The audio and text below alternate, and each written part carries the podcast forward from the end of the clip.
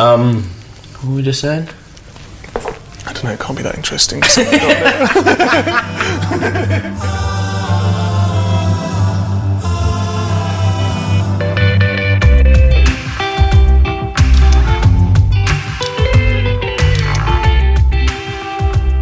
Ladies and gentlemen, welcome to episode five of George Ezra and Friends, the podcast. My name is George Ezra. I'm a musician, I'm a singer, I'm a songwriter. Um, I released my first music around four years ago, and I've been busy with it ever since. And this week I am joined by the lovely Ben Thatcher, drummer of Royal Blood, um, and yeah, all round good guy, I think it's fair to say. Ben very kindly invited me into his hotel room uh, in London here when the guys were headlining Alexandra Palace. And uh, it was amazing. We sat, I should say, Ben is one of the first people I met in music. In fact, my earliest memory of him was at Maida Vale. I was invited to do a session for the BBC. I must have been about 18 or 19. And uh, the guy said, Okay, you're going to be sharing a dressing room with Royal Blood. And I thought, okay, brilliant, cool. I walked into said room, and Ben was sat with his top off at a desk, staring stone cold stare at the door, waiting for me to walk in. And I didn't know what to say. I was quite frankly, Ben, if you're listening, I was intimidated. um, and uh, yes, me and Ben, we bump into each other all over the place, festivals and shows. Uh, he's a lovely guy, and it was a really interesting conversation. I absolutely loved it. As always, actually, before we get going, there might be one or two naughty words in this podcast, uh, maybe a bit of rude language. If you have got kids around, just a heads up. Anyway, here we go Ben Thatcher.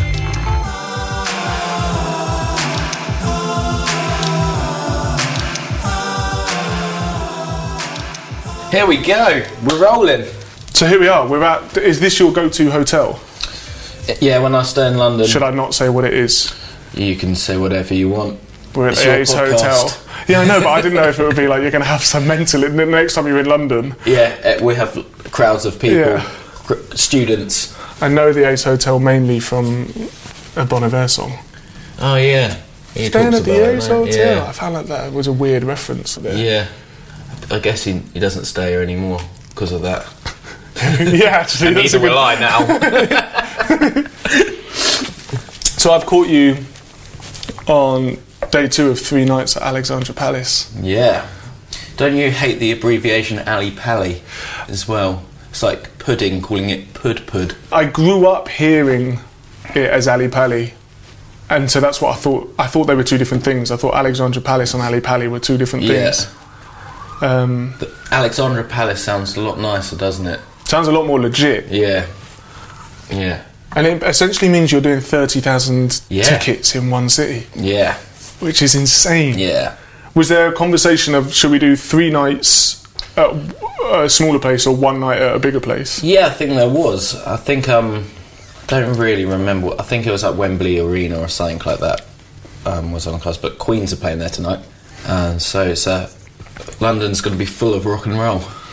Rock and roll, yeah, it's good. Future Islands Yeah, are doing three nights at Brixton. I heard a Depeche Mode are playing tomorrow Really? as well. Yeah, somewhere. Yeah, Nice. yeah, it's, it's pretty crazy. We've never done shows this big, hmm. so it's very bizarre for us to look out and be like, "What is going on here?"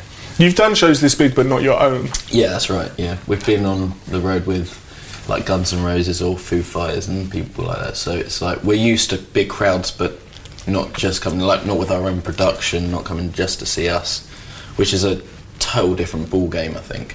There's an element of when you're supporting that you can't lose. Either the people there don't know you and will like you at the end, Yeah.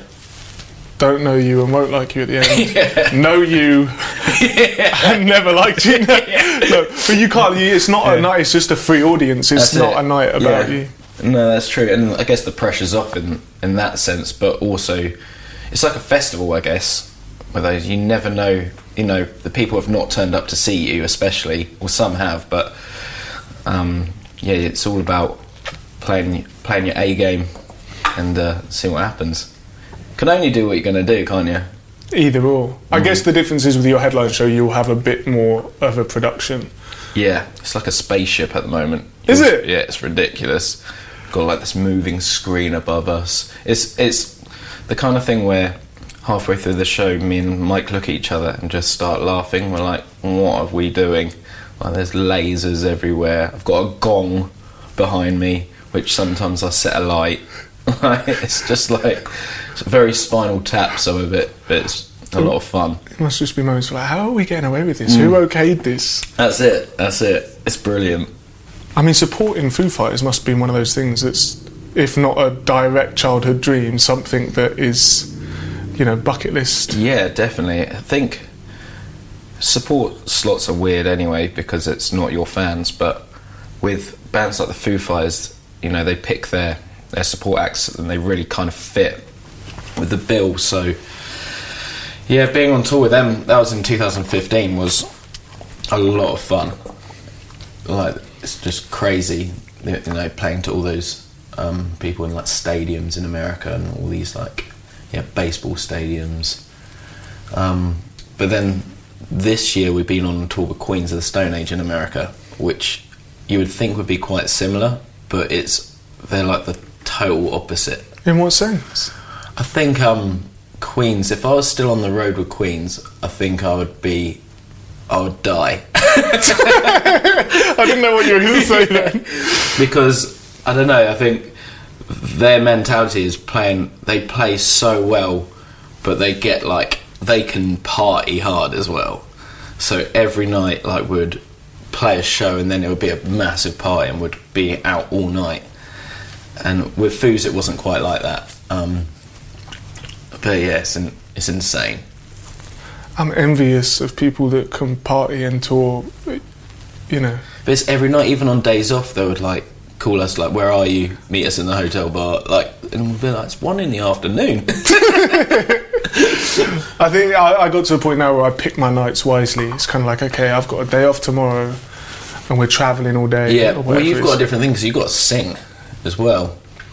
There um, is an element of yeah. If if I can't sing, the show doesn't. Yeah, that's it. It's gone. Well, it's going to be a really niche George Ezra show if it's just Yeah. like instrumental kind of user friendly kind of guitar music. Put some words up on the screen. Yeah, It was with a like bouncing carry- ball. yeah. Is there anything to supporting? I know you said they're different foos and queens, but was there anything you learn from them? Yeah. To, um, so on the um, Foos run, I, I learnt how much, like, just watching them play every night, they fucking love music.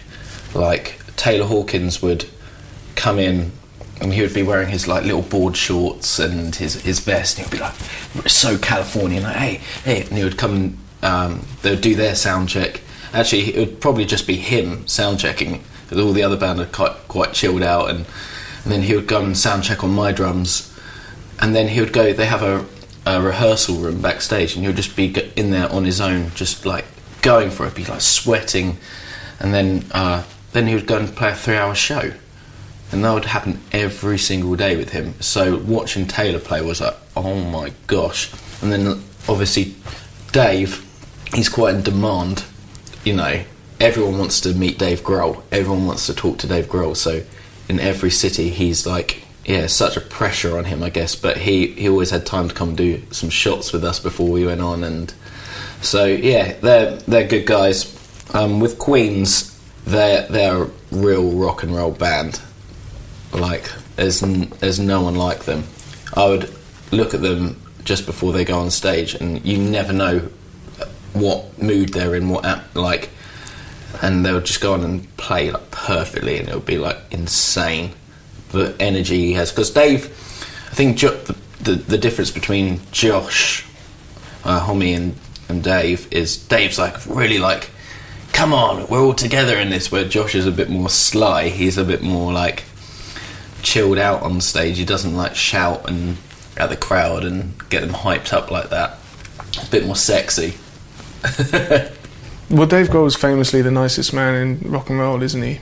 Yeah, I, do you know what? I, I did, we did a Mad Cool Festival this year Mm-hmm. in Madrid, and they were headlining our day, and they had their rehearsal room set up. Yeah. And I didn't know about it, and then all of a sudden I heard this like tight rock band playing like ZZ Top tunes and things, and I was going, "Where is that? co- Who is that?" And then someone was like, "Well, it's the Foos, isn't it?" And Yeah. apparently Dave was on drums. We couldn't see them, but I just I felt embarrassed that I would never think to do that. Well, we've got a practice room now wherever we go. Because Since then, since then, yeah. Well, it, you know, at the beginning you didn't have the uh, the facilities to do that, but now we're playing bigger venues. We've got like little rooms where we can go and put like a practice kit up and an amp, and we we play for about two or three songs before we go on stage. So we're just like warmed up, hyped up, and it's really helpful, I think, and especially if you're writing if you're on the road, we couldn't. You can't do it without your instruments, you know, and you, you can't really do it in a sound check.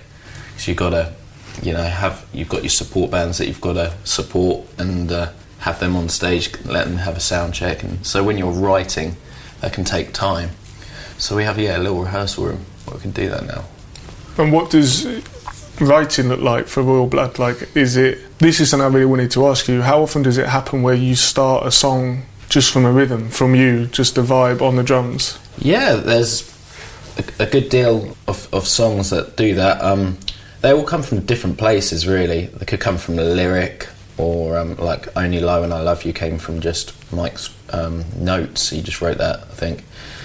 It was just a, such a catchy little hook. Um, but it normally starts with Mike coming up with some ideas because obviously I'm just doing the, the, the backbone and so all the melody and, and stuff has to come from him. So yeah, he'll he'll start writing. He writes all the lyrics as well, but they yeah, like stuff like Out of the Black would come from the drums. Yeah, well, I think the next lot of writing will be really different. The more you write, the better you get at it, and the different directions you can go. And, you know, we've kind of done the four four two rock thing now, which you know has developed in our latest album where you know we've now got keys and harmonies and, and things like that going on so live we have uh, two girls who, who sing with us Oh, Yeah, nice. which I- is I- really cool I did toy with the idea of opening the conversation with. How do you make such a big sound? Just the two of you. I'm glad you Just- didn't. know, I, know. I wanted to see your reaction if you just go fuck off, George.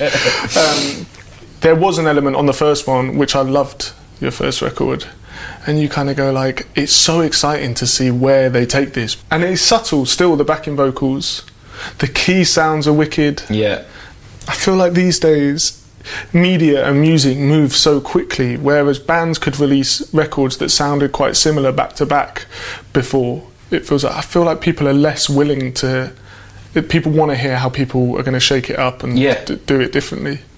like on the first record it was bass drums vocal that's it you know that's what we can do the second one we're like wait a second we we can do this as well and like live it's important for us because we're a live band really. You know you're in the studio for a couple of months but you're going to be playing those songs for you, god knows how long. Um, so it's really important that we can put it off live. So i have these um, we don't play to tracks or click either. So i have these little triggers which do some of the keys parts which i'm like tap dancing now. You yeah no one really gets to see that part of it but it's really exciting for me to, to do um, but yeah, I think as right in the second one, we were like, you know what? There's no rules with this, and we can do whatever we want to do. So yeah, who knows what's going to happen with the third one? I do feel for you having all the triggers. Oh, it's great. Do you enjoy it? Fun, yeah. I didn't think I'd like it, but um, it puts a lot of risk on things because they don't always work either. I was going to say, how often do you miss them as Oh, well? all the time. And or hit the wrong one because I have four and they all do different things. They're all like around the kit. But I think that's the beauty of live music. Sometimes is the mistakes because all of a sudden the crowd are like, oh, uh, it's not so like regimented and like this is the song, this is it. And what's great for us is because there's only two of us, we just bounce off each other. And if we haven't got any thing that we need to like a track that we need to stick to. It's like the songs can go anywhere, which makes it exciting for us and for the crowd. Something I've really enjoyed since starting this podcast is everyone I'm talking to, it kind of feels like a safe haven to talk about the pros and the cons of touring, the kind of bits that you love and the bits that you don't love. Yeah. Of all the people I'm going to talk to, I feel like I'm not going to find another person that is as positive all round about touring. Like you seem just to love it. Is there ever a point where you're like, I just need two days at home? all the time. I miss my family so much when I'm on the road. I mean, just this year I've missed my best friend's wedding, my niece's wedding, all, like all the birthdays, births of like kids who like of uh, my best friends and stuff like that. And that's really difficult. And you have days like that, but then it is a sacrifice. I think for me to do one of the greatest jobs in the world, and I fucking love it. You know, to be playing music that I've written to fans who want to come and see it every night and get to tour the world. That that doesn't happen to a lot of people, and so I just have to remember that at those times. Of course, you know it's life; it's going to suck, but it's such a great opportunity that I would would never swap for anything. Um, and you know, when you get to go home, you you know it's amazing. You get to see all your mates and who you haven't seen for like years or whatever, and your family, and that those moments mean more than you know than you can imagine. I mean, it's different for everybody. I think some people do find it really hard, you know, and that's just down to your personality and, and what actually you want. Because you can love music and but hate touring. But I think definitely for my situation, we're such a touring live band that I would definitely be in the wrong job if I if I didn't like doing that. And, there, and there's something that I'd have to, you know, if you're not going to do it, there's like thousands of other people who would love that opportunity to, to do it. So, yes, I would never take that for granted. I don't. What were you doing before Royal Blood? I was pretty settled. I had a I had a wife, yeah, at the time. Um, who you know, things kind of just fell apart when, unfortunately, when I was on tour, because I was just away all the time. I wasn't, I couldn't be there, so it was kind of sucked. Uh, I used to work in a bar. I used to teach drums at school, and I used to play in uh, wedding bands, function bands, which I loved because I got to, you know, got to drum for a living again. So yeah, it was it was amazing. But I think to have the opportunity to be creative, and um, you know, and for that kind of the stars aligned for us with, you know, management, publishing, record deal, and all of that, and it all happened so quickly that that you just get taken away into your own little world. I mean, you totally understand it, and like we were saying earlier, you, you don't realise what's going on necessarily at the time, but you just have to live it. And I think, yeah, you, I learnt so much just doing this um, over the last, you know, three years or four years of, and you you do change as a person, but actually not maybe not as a person, but your life just changes, so you experience new things. You know, I, I would never go to uh, Japan, for instance, and see what's going on there, and that changes you because you see, wait a minute, this is this culture is totally crazy, and like Middle America when you're there, and you're like, what is going on here? It's not just in the films. People No, actually is- live it's- this life. Yeah, exactly. Yeah. And so, yeah, it, it makes you more culturally aware of what's going on in the world, and but also not because you're living in your own little bubble where you're in a tour bus. You're living in a bus every day, and you're like waking up and you have no idea where you are, what day it is, or you know, you're just focusing on a show, which is a bizarre life, and like your uh, your cares and thoughts are just totally different. You know, you're not thinking about oh, there's loads of washing up to do when I get home. You're thinking about you know, oh, there's loads of fans waiting outside for me to have photographs with them. It's like that's a bizarre thing to, you know, think about. I think. And what would like so you're you know you're teaching drums, uh, you're playing in a function band, and then is there like a conversation between you and Mike? Is there a pint? Is there a were you already friends? Yeah, we've we've been in loads of bands together. Mike, we were in like function bands together. We'd known each other for yeah since we were like 17 years old, and um, yeah, we just I think it was when we stopped caring and were like, you know what, let's just do this for fun now. Is when it all just happened for us, and we were like, we didn't expect this. It's kind of like a joke. It's gone way too far, and we're just carrying it on. It's like we don't know what we're doing. Really, That's a beautiful thing, though, that you like th- th- when you stopped trying t- Yeah. too hard. That's when it happened. Yeah, I mean, it happens like in so many different ways to people, doesn't it? But for us, it was just see how it goes.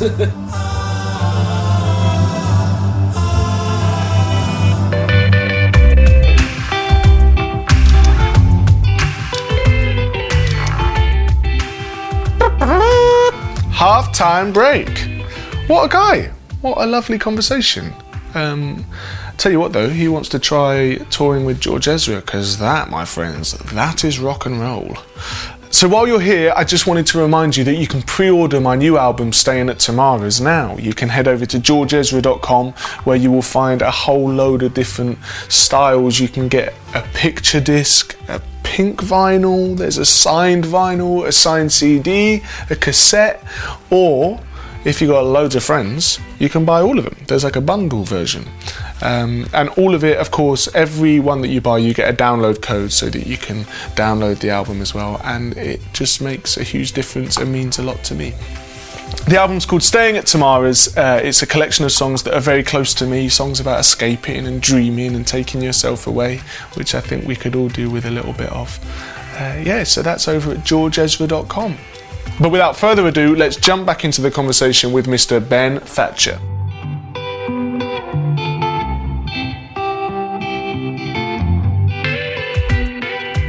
You touched on earlier that you're now on tour, you have two singers with you. Are they on stage? yes, Nice. they look like a Catwoman, and they're kind of like silhouetted behind us. Um, but they, it just makes us instead of having like vocals on track and stuff, it's just so cool to have have that live and has a different feel to it. Um, it's also nice having girls on tour with us in the in the sense that like touring is so, so male dominated that actually it just changes the the atmosphere of the camp completely. I love it. Having I tour with my sister everywhere we go. Brilliant. And we've just got Vicky on trumpet, and it's just like it's nicer. It it's is. just better, and yeah. I agree. So what can I expect? You you, t- you touched on the like production and the lasers. what can I expect? Because I'm going to come and see you tonight. Yeah. Um, is there like a mix of the first and the second record? We pretty much play the whole of both of them. I think there's maybe three songs that we don't play. Yeah, it's like a hour and 30, 40 minute set, which is the longest we've ever played. Yeah, it's just a lot of fun. We have uh, some a great crew with us who have kind of designed this stage set, which is hilarious.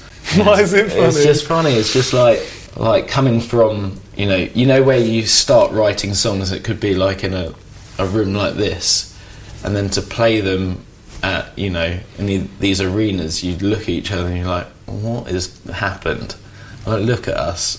Like- It's that when you're in your little room, you're working on something new. there's an ego ramp now, and there's what are we doing? Amazing. Yeah, but you just realise how much fun it is, and that's And the songs that you're, you said there's like three songs that you're missing out, give or take. But Yeah. Why have those three not made the cut? Is it just you've outgrown them, or No, I think we just got a bit bored playing them, and I think, you know, when we do play them, it's a nice little change in the set. But our set flows so well, we feel now, that those songs aren't necessarily needed. We might change it up today. You know, there's no rules on keeping a set list, uh, but we feel like you know it's putting on a show as well, and it's giving the audience something that they really can go away feeling great about. And I think we've we've touched on that with what we're doing at the moment. Yeah, I get that. As soon as I've nailed, as soon as we've nailed the set list, that's it for the Yeah. for me because I'm like, this is how it flows best. Yeah. And I had it especially in America. You'd get people coming to more than one show in different states and stuff. And they were like, it's the same. And it eventually it becomes very similar chat between each song because I'm not a stand-up comic. So when I've got the story that introduces the song, Well, it's a performance. It's a show. but you get people like, it's exactly the same. And I'm like, well, 99.9% of the people in this room don't know that. So don't go But it's- it. It's like going to a West End show every night and being like, oh, it's the same every night. it's the same story. It's like, well, of course it is. It's a show. It's it's a performance, and it like it's like listening to an album and being like, oh, the track listing's the same. it's like, well, it's not going to change because that's how it works.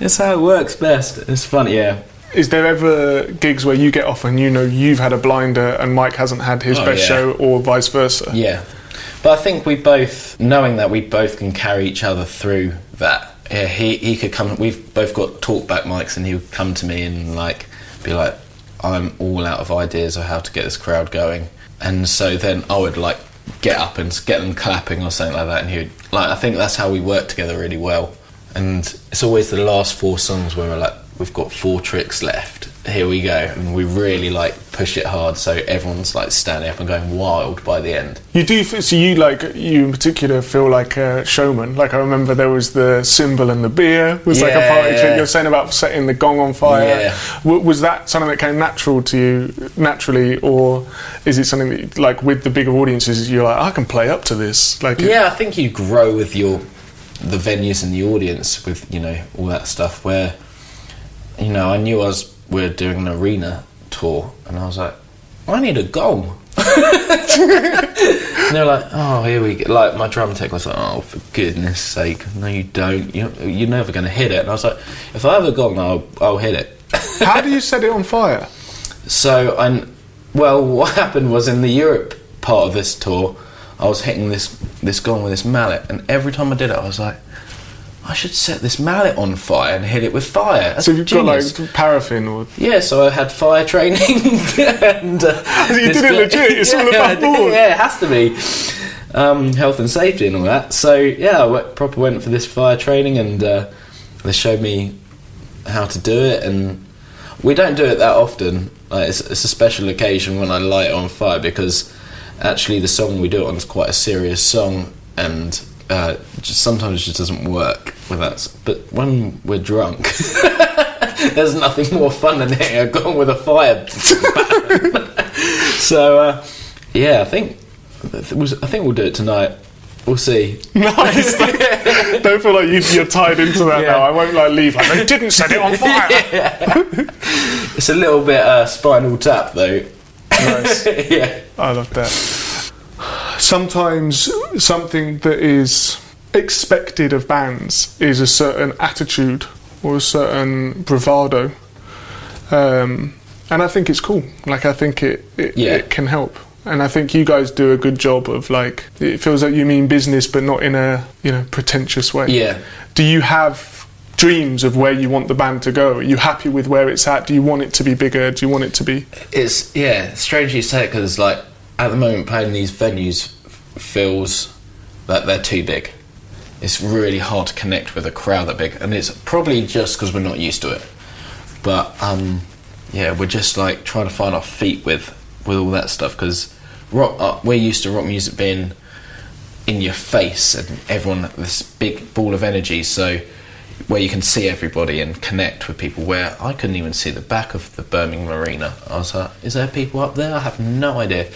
So that's that's difficult. I don't really know where I see it all going, but I think you just take every day as it comes, and it's really important just to enjoy yourself and enjoy. As soon as you don't, you've got to question it and be like, okay, why don't we feel this way anymore? So yeah, until then. it's really it's nice to hear you say that. But you don't know that until you've played a really big venue. And so this is the first time we've ever played this size. And you might get used to it. You might, you know, feel differently after like the seventh time you've done it. I don't know. You just, yeah, just take every day as it comes and Yeah, But it, like, it's just nice to hear you talk about like for the fans as much as you to make it personal. You you might even find yourself the next tour you do of the UK instead of doing three shows at Ally Pally. you might do five shows at a Brixton. Yeah, exactly. We'll, we'll see. I mean, it's it's nice to have a progression, definitely with what you do. So we did Brixton, and it was like, well, where, where next? Where are we going to do next? And you, I guess we're naive to it still. We still don't know, you know, how big of venues we can play. And it is exciting to see it grow because, like, even the production grows because when you're playing a bigger venue, you've got to really put on a show and really spend the money and, um, you know, you want to give the crowd something to go away from thinking that was amazing. Like we had a brilliant time. We, you know, for that hour, I want or hour and a half or whatever, I want everyone to forget everything that's going on at home. I don't want, you know, that's why the whole phone thing's a big thing with us because if you are still on your phone and stuff, you can still see things coming up and text messages. And for that hour, I want everyone to forget that Donald Trump's the president. I want them to forget that their, you know, uncle's really ill or something like that, and just be in that moment and have a great time because there's plenty of time to worry about all those other things, isn't there?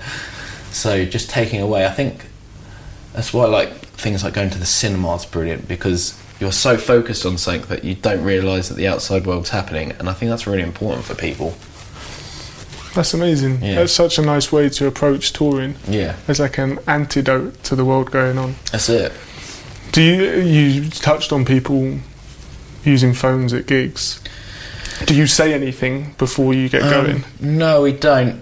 Um, Mike sometimes, if it's like really like relentless and someone's just out in the front row, just like this with an iPad or something like torch on and stuff like that, he'll he'll say something.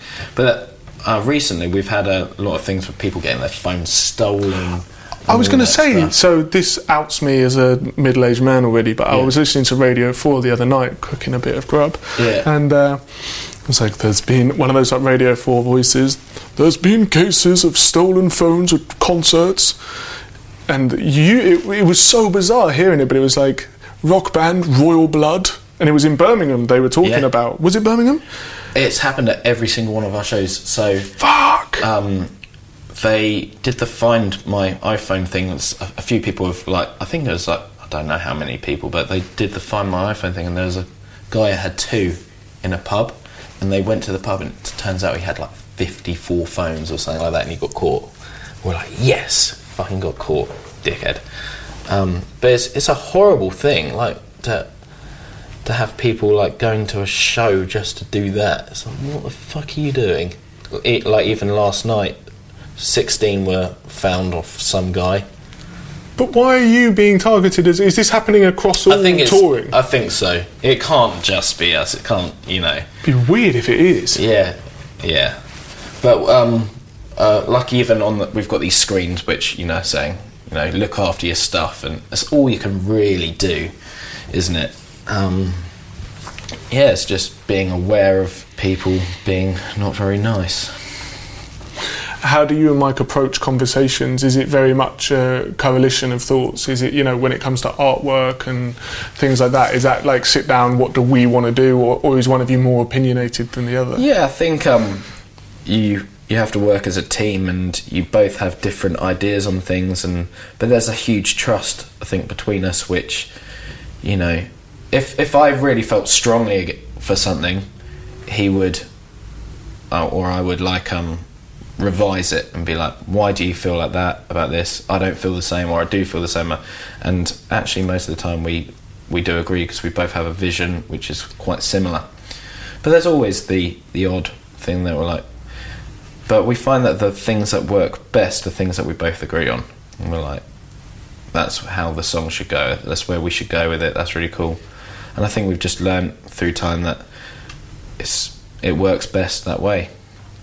That's really interesting that you can look back on things where one of you has really pushed for, you know, or stuck their head above the water and go, I really fit. But you can say that on a whole, the bits where you've agreed. Yeah.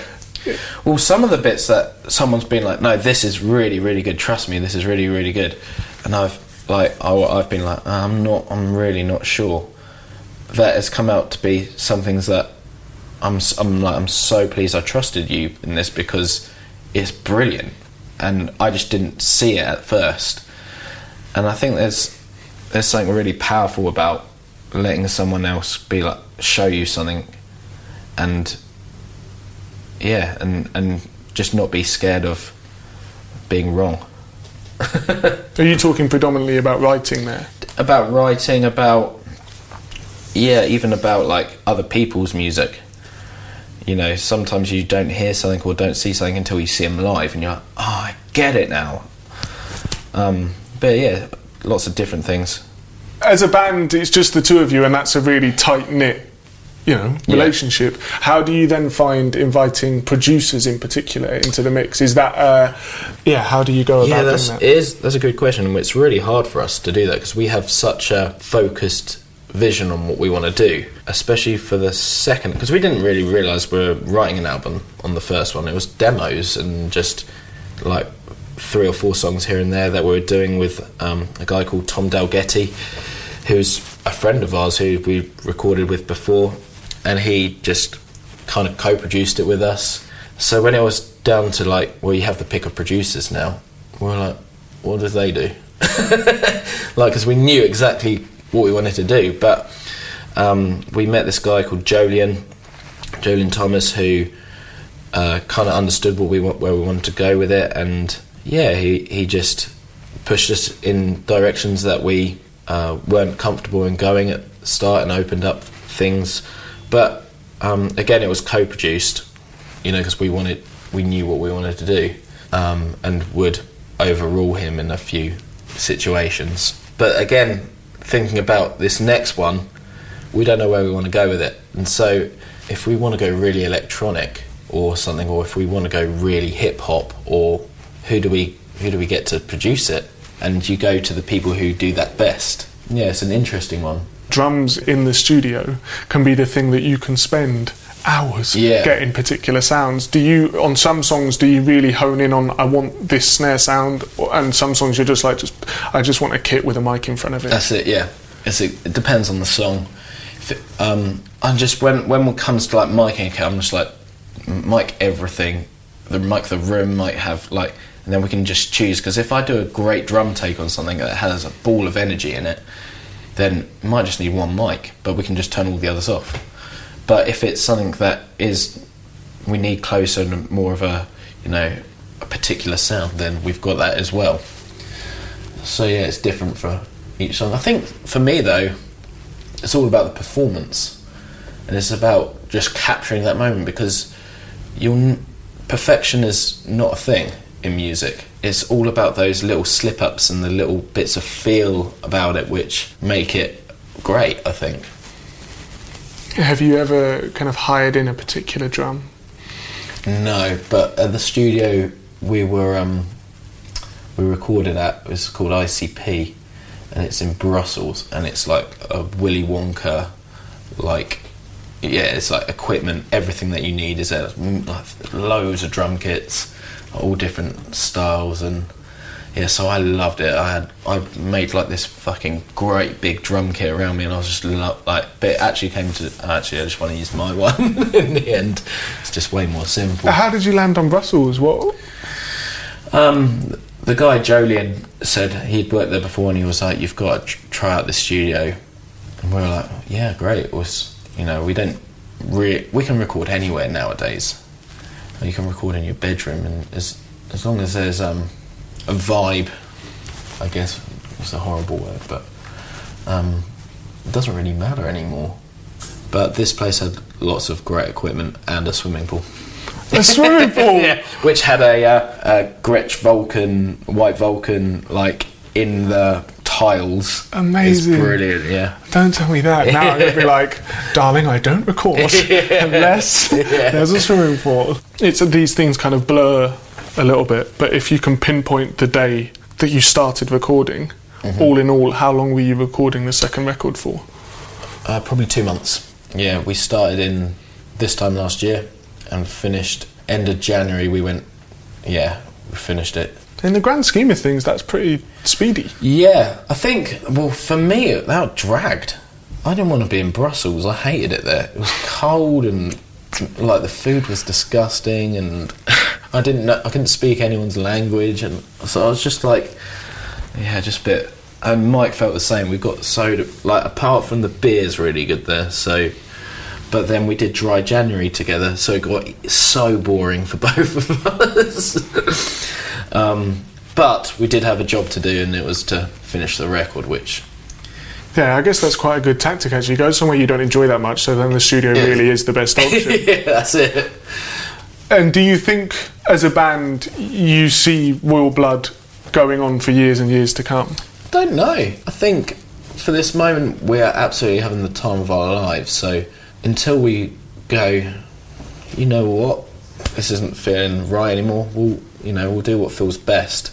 But I think there's, it's like there's no pressure about it. I think it's like a girlfriend. It's like, well, where do you see us in six years? And I'm like, I don't know, or whatever. It's like just see how things go. If it doesn't feel good in those, I think it's when they you put pressure on on those things is when you it can fall apart sometimes. So it's just about going with the flow. Do you ever find it? I get it where like you're going to a function of some sort, say it's a wedding or an event, and like six months in advance, they're like, "What do you want for dinner?" Here are the options. I, I don't fuck. I don't know what I want for dinner tonight. This is painful. I don't know. That's it. Yeah, I know. That's really nice though. It's just you know, do you feel like you will always be doing something musical though? Yeah, I think so. you can't think, escape that. No. Um, but yeah, I don't know what that would be in. Or I love drumming, so working with other people would be great on doing that. And I love being in the studio. And there'll, there'll probably be a time where I want to be at home for a bit.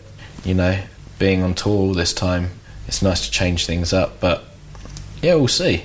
We'll just see how things go. That's brilliant. What we've just done. Thank you for doing this, man. Oh, absolutely. It's been a pleasure. Sorry that I've commandeered your That's good. your space. I had nothing else to do today. Thanks. Perfect.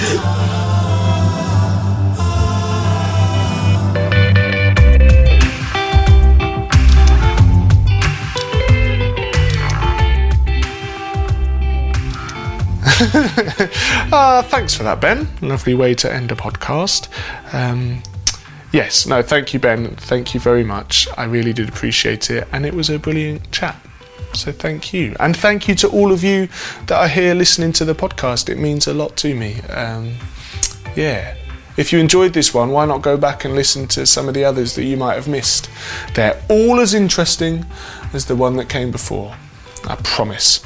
Um, as always, a huge thank you to Warren Borg, editing extraordinaire, and Oisin Griffin for putting the podcast visuals together. Um, to Josh Sanger and the Closer Artist team, thank you very much. Thank you. Um, and yeah, to all of you guys, all that's left to say is keep on smiling. Don't go changing. Have a lovely day, and whatever you're doing. And hopefully, I'll see you soon. Bye bye.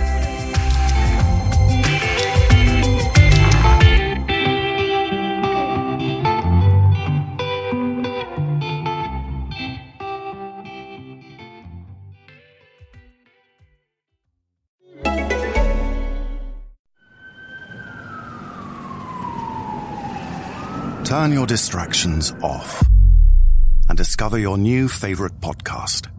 This is Bose Recommends. Hi guys, I'm Nat Coombs from the NFL show with Nat Coombs. Yep, that was a title that took us hours to come up with. We're thrilled to be involved with Bose Recommends because frankly, we are having a great time making this show. We drop episodes every Tuesday and Thursday, and the clue is very much in the title. We're all about the NFL. I'm joined each episode by terrific guests from both sides of the pond players, past and present, journalists, comedians, writers, you name it. If they love NFL, they're in. So what are you waiting for? Get involved. Acast, iTunes, all your favorite podcatchers. It'll be good to have you with us. Enjoy your new favorite podcast without distractions. Discover how at bose.co.uk. Bose.